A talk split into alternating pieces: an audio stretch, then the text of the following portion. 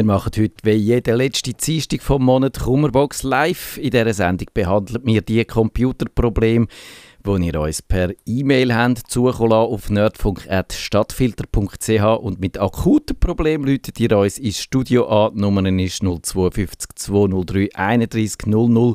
Ihr könnt auch unseren Discord-Channel benutzen, bit.ly slash nerdfunk, alles klein geschrieben. Da kommt ihr auch bei mir direkt auf dem Tablet raus und könnt Fragen stellen. Und da ist der DigiChris. Der DigiChris ist da. Guten Abend miteinander. Guten Abend Digi Chris und guten Abend Bruno. Der hat nämlich die erste Frage und der ist ein eine spezielle Frage. Mal schauen, ob wir der auf die Schlich kommen. Er sagt, er hat vor vielen Jahren mal eine Wohnung gesucht und hat darauf äh, auf ein äh, Wohnungsinserat reagiert und das Inserat ist jetzt nicht verschwunden aus dem Netz, sondern das wurde vor vier Jahren ungefragt auf docplayer.com aufgeschaltet und ist immer noch im Netz. Vom Verkäufer wurde mir bestätigt, dass er das nie in Auftrag gegeben hat. Meine Frage, wie kann ich eine Löschung verlangen? DigiChris, das ist ganz einfach, oder? Dort musst du oben rechts klicken und dann wird es gelöscht. Schwierig, also eben, wie du, Dogplayer ist mir nicht ganz bewusst gewesen. Es gibt so andere Seiten, ich habe es auch schon mal gehabt, dass glaube irgendwelche Blogposts von mir auf so, ich sage jetzt, komische Seiten war und ich glaube, der Dogplayer ist irgendwie in Russland und ich glaube, wenn der Herr Putin irgendwie schon weg wichtigere Sachen nur lacht, wird er wahrscheinlich weg so, ja, so einem Ding, was für natürlich den Bruno ärgerlich ist, wird er wahrscheinlich nichts machen, leider. Also genau, das, du sagst es, das Dogplayer, das ist ein lustiges Ding oder das habe ich auch nicht so ganz auf dem Radar. Ich habe dann angefangen zu recherchieren, wo das könnte sein und habe dann einen interessanten vielleicht äh, allenfalls disputablen Beitrag gefunden. Der heißt Dog Player, one of the world's most visited websites that nobody is aware of. Also, äh, wenn man das heute macht, das ist ein clickbaitiger äh, Überschrifttitel. Also, das ist eine von diesen Webseiten, wo ganz viele Besucher hat und äh, eben aber niemand kenne sie. Und der Clou ist jetzt eben, man kann dort sich anmelden, um, um Dateien hochzuladen, unbeschränkte Dateimengen. Aber der, der das testet hat, sagt, das funktioniert gar nicht so richtig.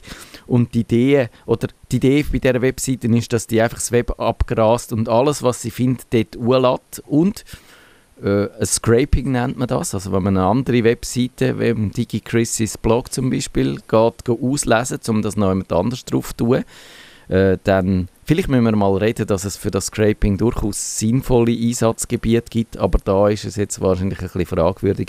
Und eben, die tun einfach alles zusammen ramisieren, was es so gibt im Web, anbieten für ewig, für die Suchmaschinen und rundum Werbung verkaufen und das ist das Geschäftsmodell, oder? Ist eigentlich noch einleuchtend mit fremden, geklauten Inhalten einfach Werbe Gelder äh, anlocken, indem man Besucher über Suchmaschinen anlockt. Ja, und äh, es gibt, glaube ich, ähm, diverse andere Sachen. Ich weiß, ich habe mal einen Artikel gefunden und die ist auch Winterthur in Matthäa Meyer, wo die, glaube ich, ähm, ins, äh, das erste Mal im Nationalrat gewählt wurde und die haben dann ähm, die Artikel vom Blick äh, eins zu eins übersetzt und hat geheißen Matthäa Meyer told View that she is very happy. Also View. ja, einfach so, View told View. View ja. Die haben halt einfach irgendwie Artikel genommen, wahrscheinlich klar ist, dass irgendwie beim Blick auf die Beis gesehen dann haben sie wahrscheinlich irgendwie auch was wahrscheinlich für Tags und so ähm, integrieren und alles. Einfach eben Clickbaiting mit irgendwelchen Ads und so. Ich muss ja sagen, irgendwann schmeißt Google die Sachen raus, aber äh, ja, du wirst wahrscheinlich das Zeug, und man könnte sagen, es ist in Anführungszeichen, es ist nur ein äh, Wohnungsinserat, es ist jetzt nicht etwas, weißt, wo hochpersönlich ja. ist. Genau, also er stört sich wahrscheinlich daran, dass man einfach jetzt kann über den Dogplayer immer noch seine Wohnung anschauen kann und sieht, wie die mhm. aussieht, die er gekauft hat und äh, eben, äh, er wohnt ja. jetzt drin und findet, das geht die Welt nicht an und das kann ich verstehen und ja, aber... Äh, ja Vollkommen, aber eben, ich, es könnte noch schlimmer werden. Also, ja, als solches, und eben, ich will halt einfach sagen, er hat eigentlich keine Chance, das wegzubringen. Ich glaube, du hast jetzt ein bisschen meine Pointe vorweggenommen. Ich wollte okay. die Spannung aufbauen und dann sagen, aber leider ist alles vergebens.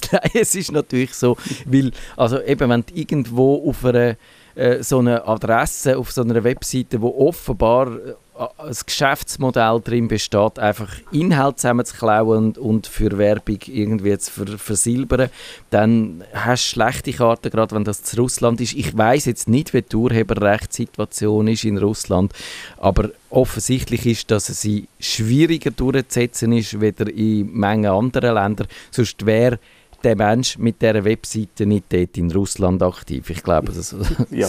so kann, kann man, das, so kann man das sagen. Jetzt ist gerade mein Google Doc abgestützt. Das habe ich auch noch nie gehabt. Wahrscheinlich haben sie jetzt schon gemerkt, dass wir über sie schnöden und ja. Hat der Putin auf den Knopf du, du hast zu fest gegen den Putin geschnödet und ja. jetzt ist es schon passiert.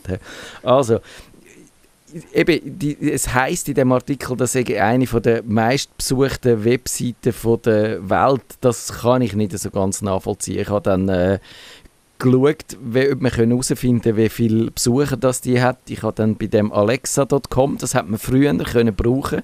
Die haben so eine kleine Rangliste gemacht von den wichtigsten Webseiten. Die macht jetzt den Laden dicht, habe ich gesehen.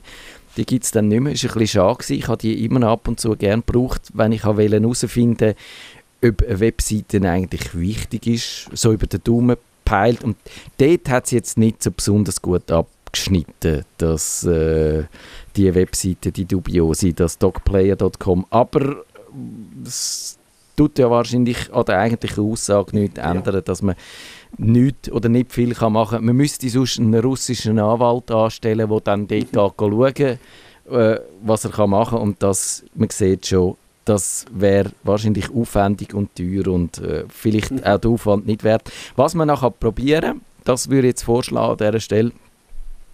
Man kann, äh, es gibt bei Google so ein Formular, wo man kann sagen, ich wette, dass das rausgelöscht wird, nicht von der Webseite vom Original, aber aus der Google Such, aus dem Index, dass man, wenn man googelt, dass man dann das nicht mehr als Treffer angezeigt bekommt äh, und das gibt, basiert auf dem Recht auf Vergessen werden. Und ich habe mal einen Artikel dazu gemacht.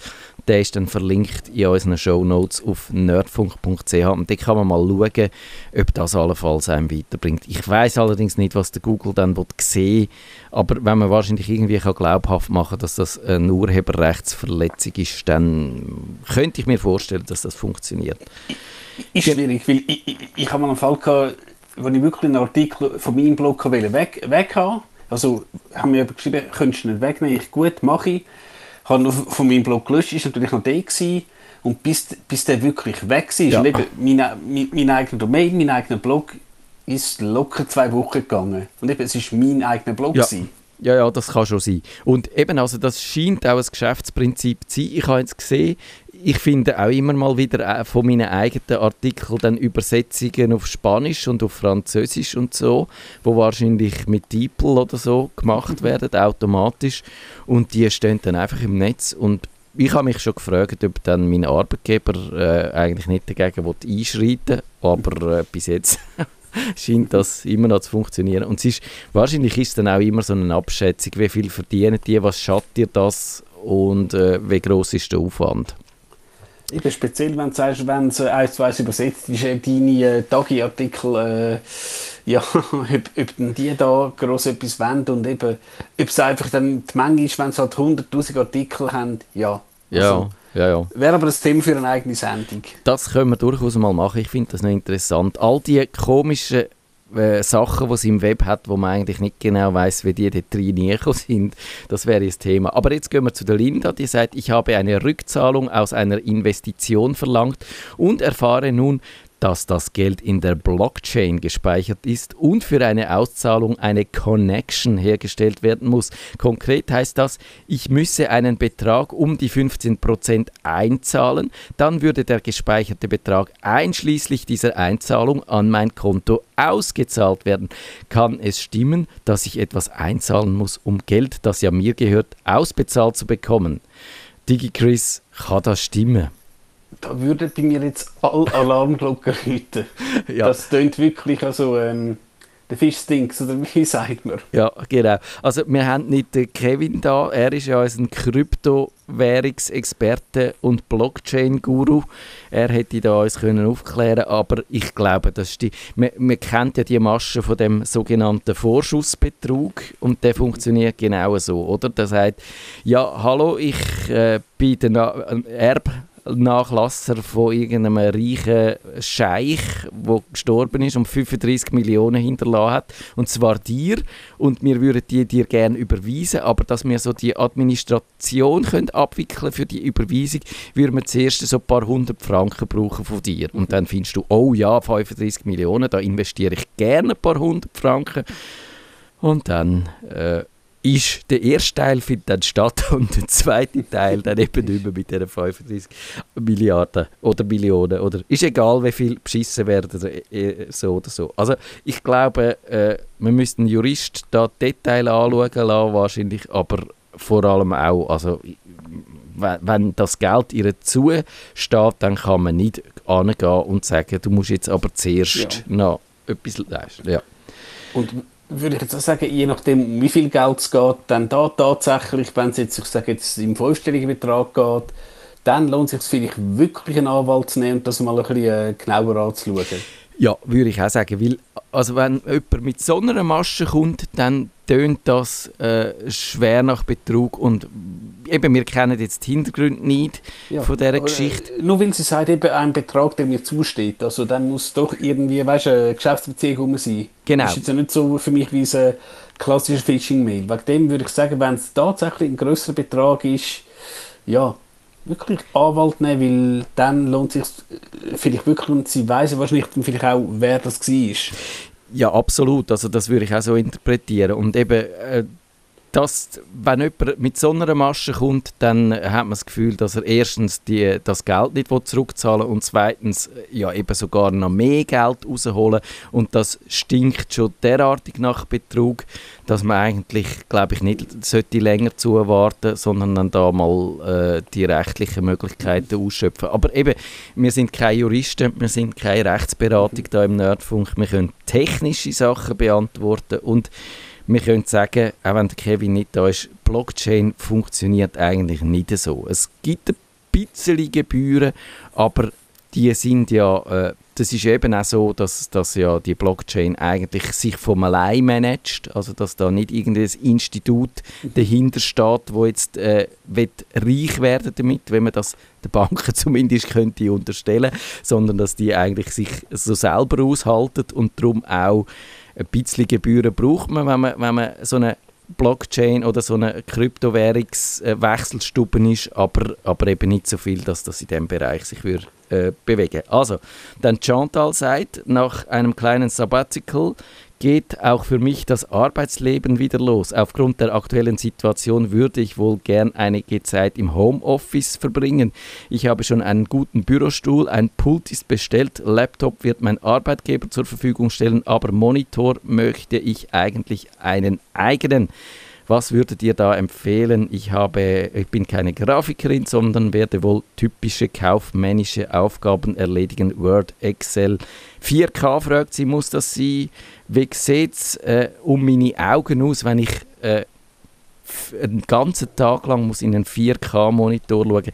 Ich weiß jetzt nicht. DigiChris sind 4K anstrengender als 2K zum reinschauen? Nein, glaube ich nicht. Also eben, wie, wie Chantal, ähm, nein, ähm, ich glaube einfach auch die Frage ist so, wo sie mir halt gestellt hat, 4K und ich würde sagen, wenn du jetzt einen Monitor kaufst, würde ich sagen, dann ist es praktisch keine Frage, dann machst du 4K. Du kannst auch im Windows kannst du ja das 4, die 4K-Auflösung umstellen. Du kannst halt tatsächlich auf 100% haben und dann bringst du halt echt ähm, ein riesen Excel-Controlling-Sheet bringst drauf, auf, auch auf einen 27 Zoll Monitor und eben auch so von den Augen her, klar, eben, wenn sie, ja, ich weiß, sie hat ein Sabbatical gemacht, wo sie nicht viel am PC war.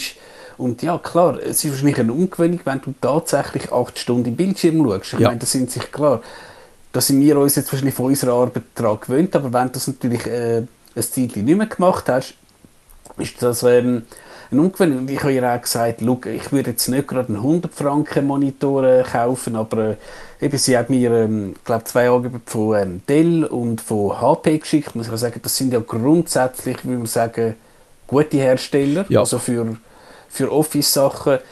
Und eben 27 Zoll habe ich ja gesagt, eben, misst mal deinen Bürotisch aus, ob es eben auch klappt, weil klar, du könntest ja einen 32 Zoll draufstellen, dann wirst je nachdem vielleicht äh, mit der Blumenvase oder so ein bisschen knapp, also misst das einfach schnell.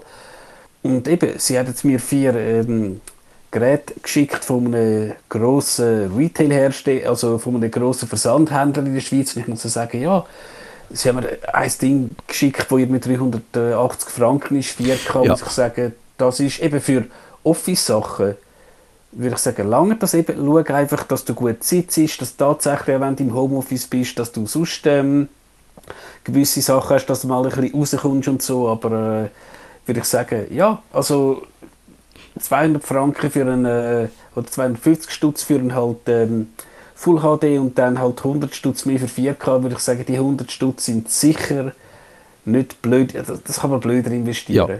Also eben, man sieht da wirklich bei diesem Monitor im High-End-Bereich wird es natürlich wirklich knifflig. Und dann kann man dort auch äh, so Glaubenskrieg lostreten, wie gross müssen sie jetzt wirklich sein, äh, müssen sie äh, sein, so curved oder wie auch immer, da gibt es dann wirklich äh, äh, natürlich unterschiedliche äh, Ansichten.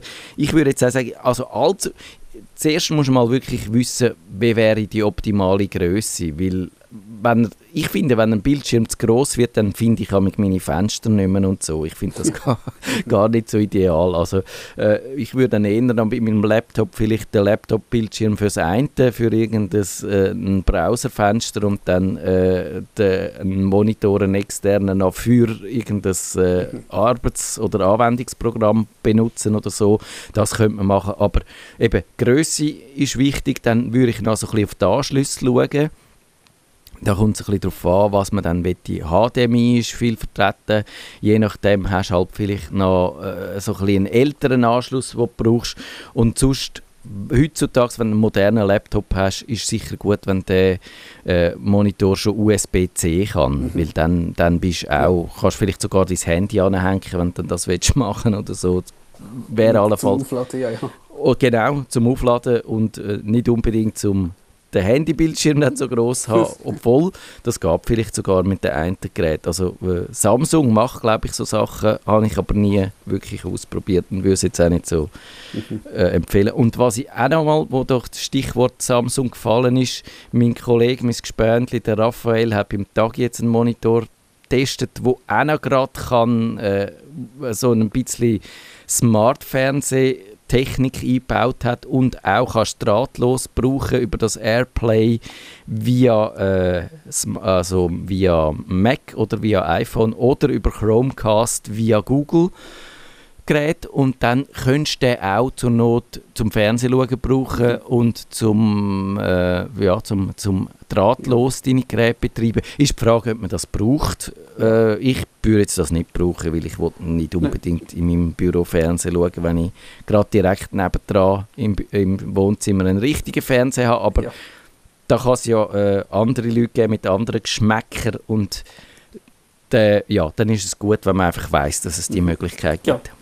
Und äh, äh, was ich auch ihr gesagt habe, Curved, nicht Curved, eben wenn du jetzt tatsächlich nur Word, Excel machst, glaube ich jetzt auch, ist Curved wahrscheinlich nicht das, ist wahrscheinlich was anderes, wenn du Games oder so, aber ich glaube für jetzt wirklich Word, Excel, äh, Office, Microsoft Teams. Ist komisch, ist komisch, wenn du dann so von deiner Tabellenkalkulation umzingelt wirst. Also, ja. also würde ich persönlich sagen, ist nicht. Gut, gibt es vielleicht auch andere Leute dort raus.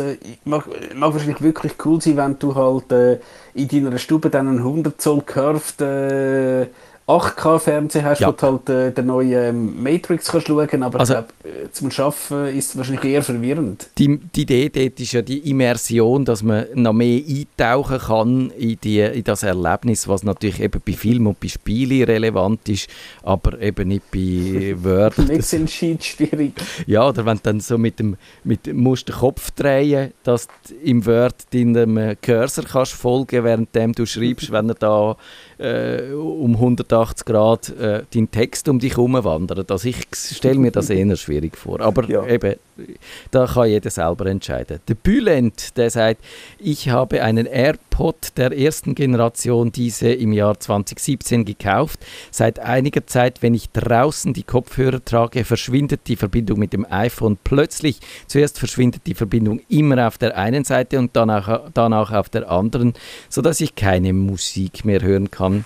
Ich war schon im Apple Store, aber die konnten mir nicht weiterhelfen, da die Garantie abgelaufen ist. Ich habe alle Vorschläge, die ich im Internet über dieses Problem gelesen habe, ausprobiert, aber ohne Erfolg. Was kann DigiChris de Bülent da machen?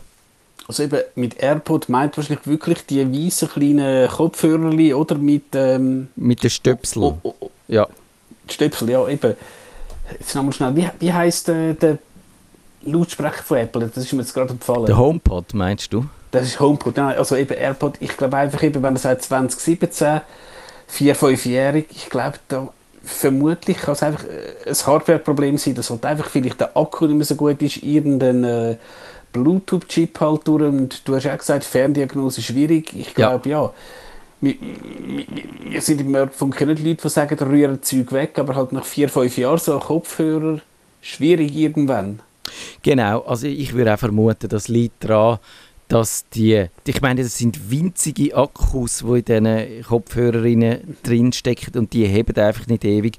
Und gerade von diesen AirPods, AirPods von der ersten Generation hat man können lesen, dass dann die auch zum Teil relativ äh, schnell schon äh, nachgelassen haben. Und ja, ich würde sagen, das ist jetzt wahrscheinlich der Zeitpunkt, wo man muss äh, neu einkaufen Und Kopfhörer, die jetzt dann äh, vier Jahre gehabt haben, ist eigentlich lang, weil die Kabelkopfhörer, die sind bei mir immer schon nach einem halben Jahr durch gewesen, weil das Kabel irgendwo einen Kabelbruch hat. Also finde ich eigentlich, klar, es wäre schön, wenn das nicht so ein Verschleißding ja, ja. Äh, wäre, aber trotzdem, im Vergleich zu früher finde ich eigentlich drahtlose Kopfhörer weniger äh, Elektroschrott anfällig wieder die anderen.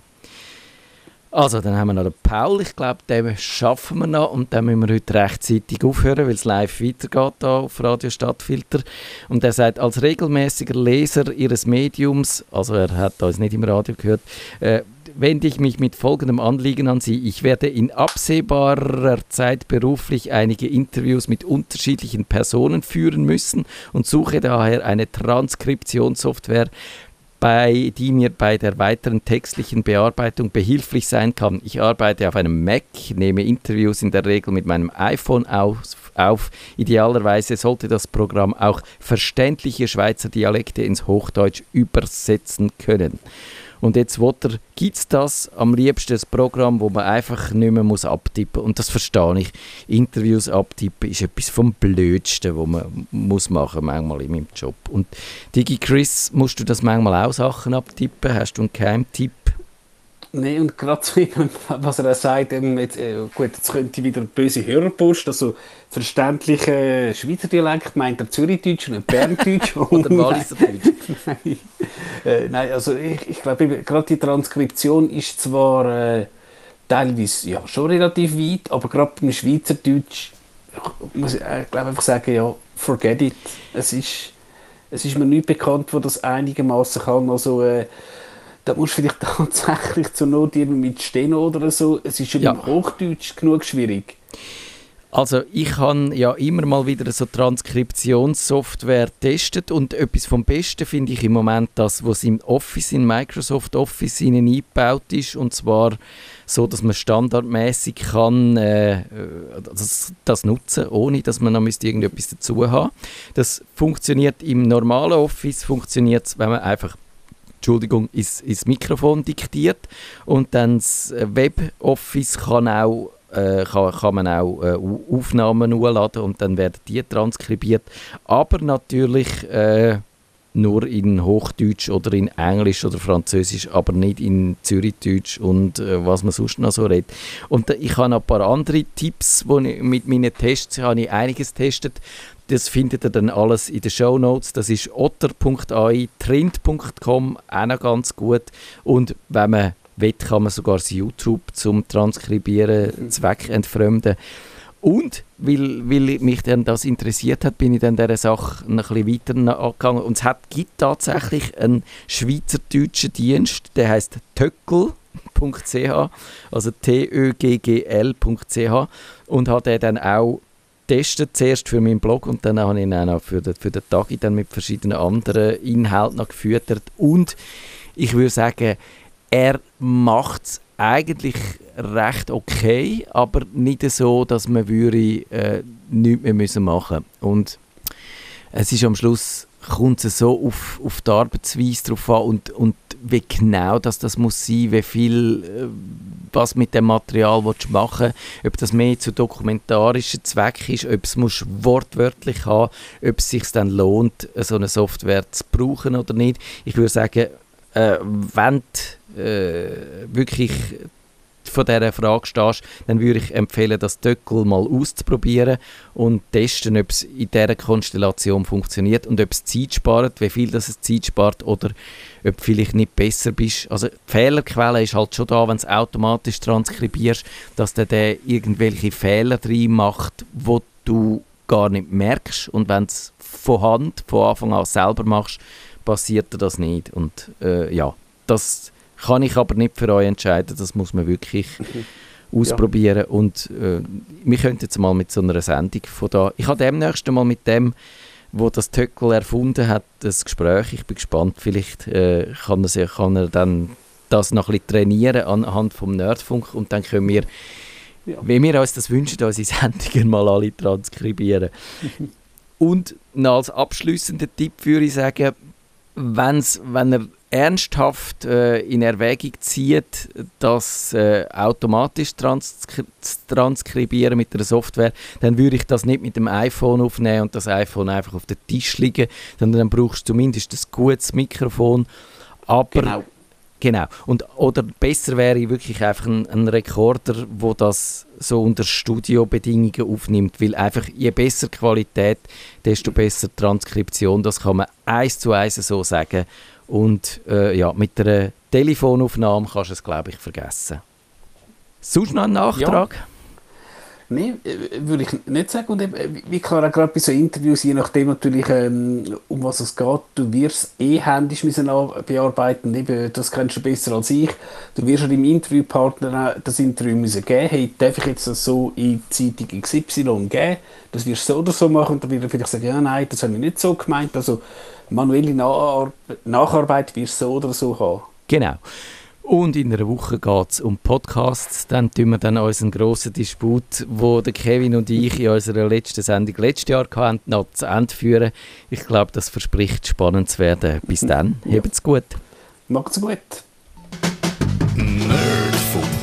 Wenn ihr den Nerdfunk zu wenig nerdig seid, reklamiert sie auf nerdfunk.stadtfinder.ch. Nerd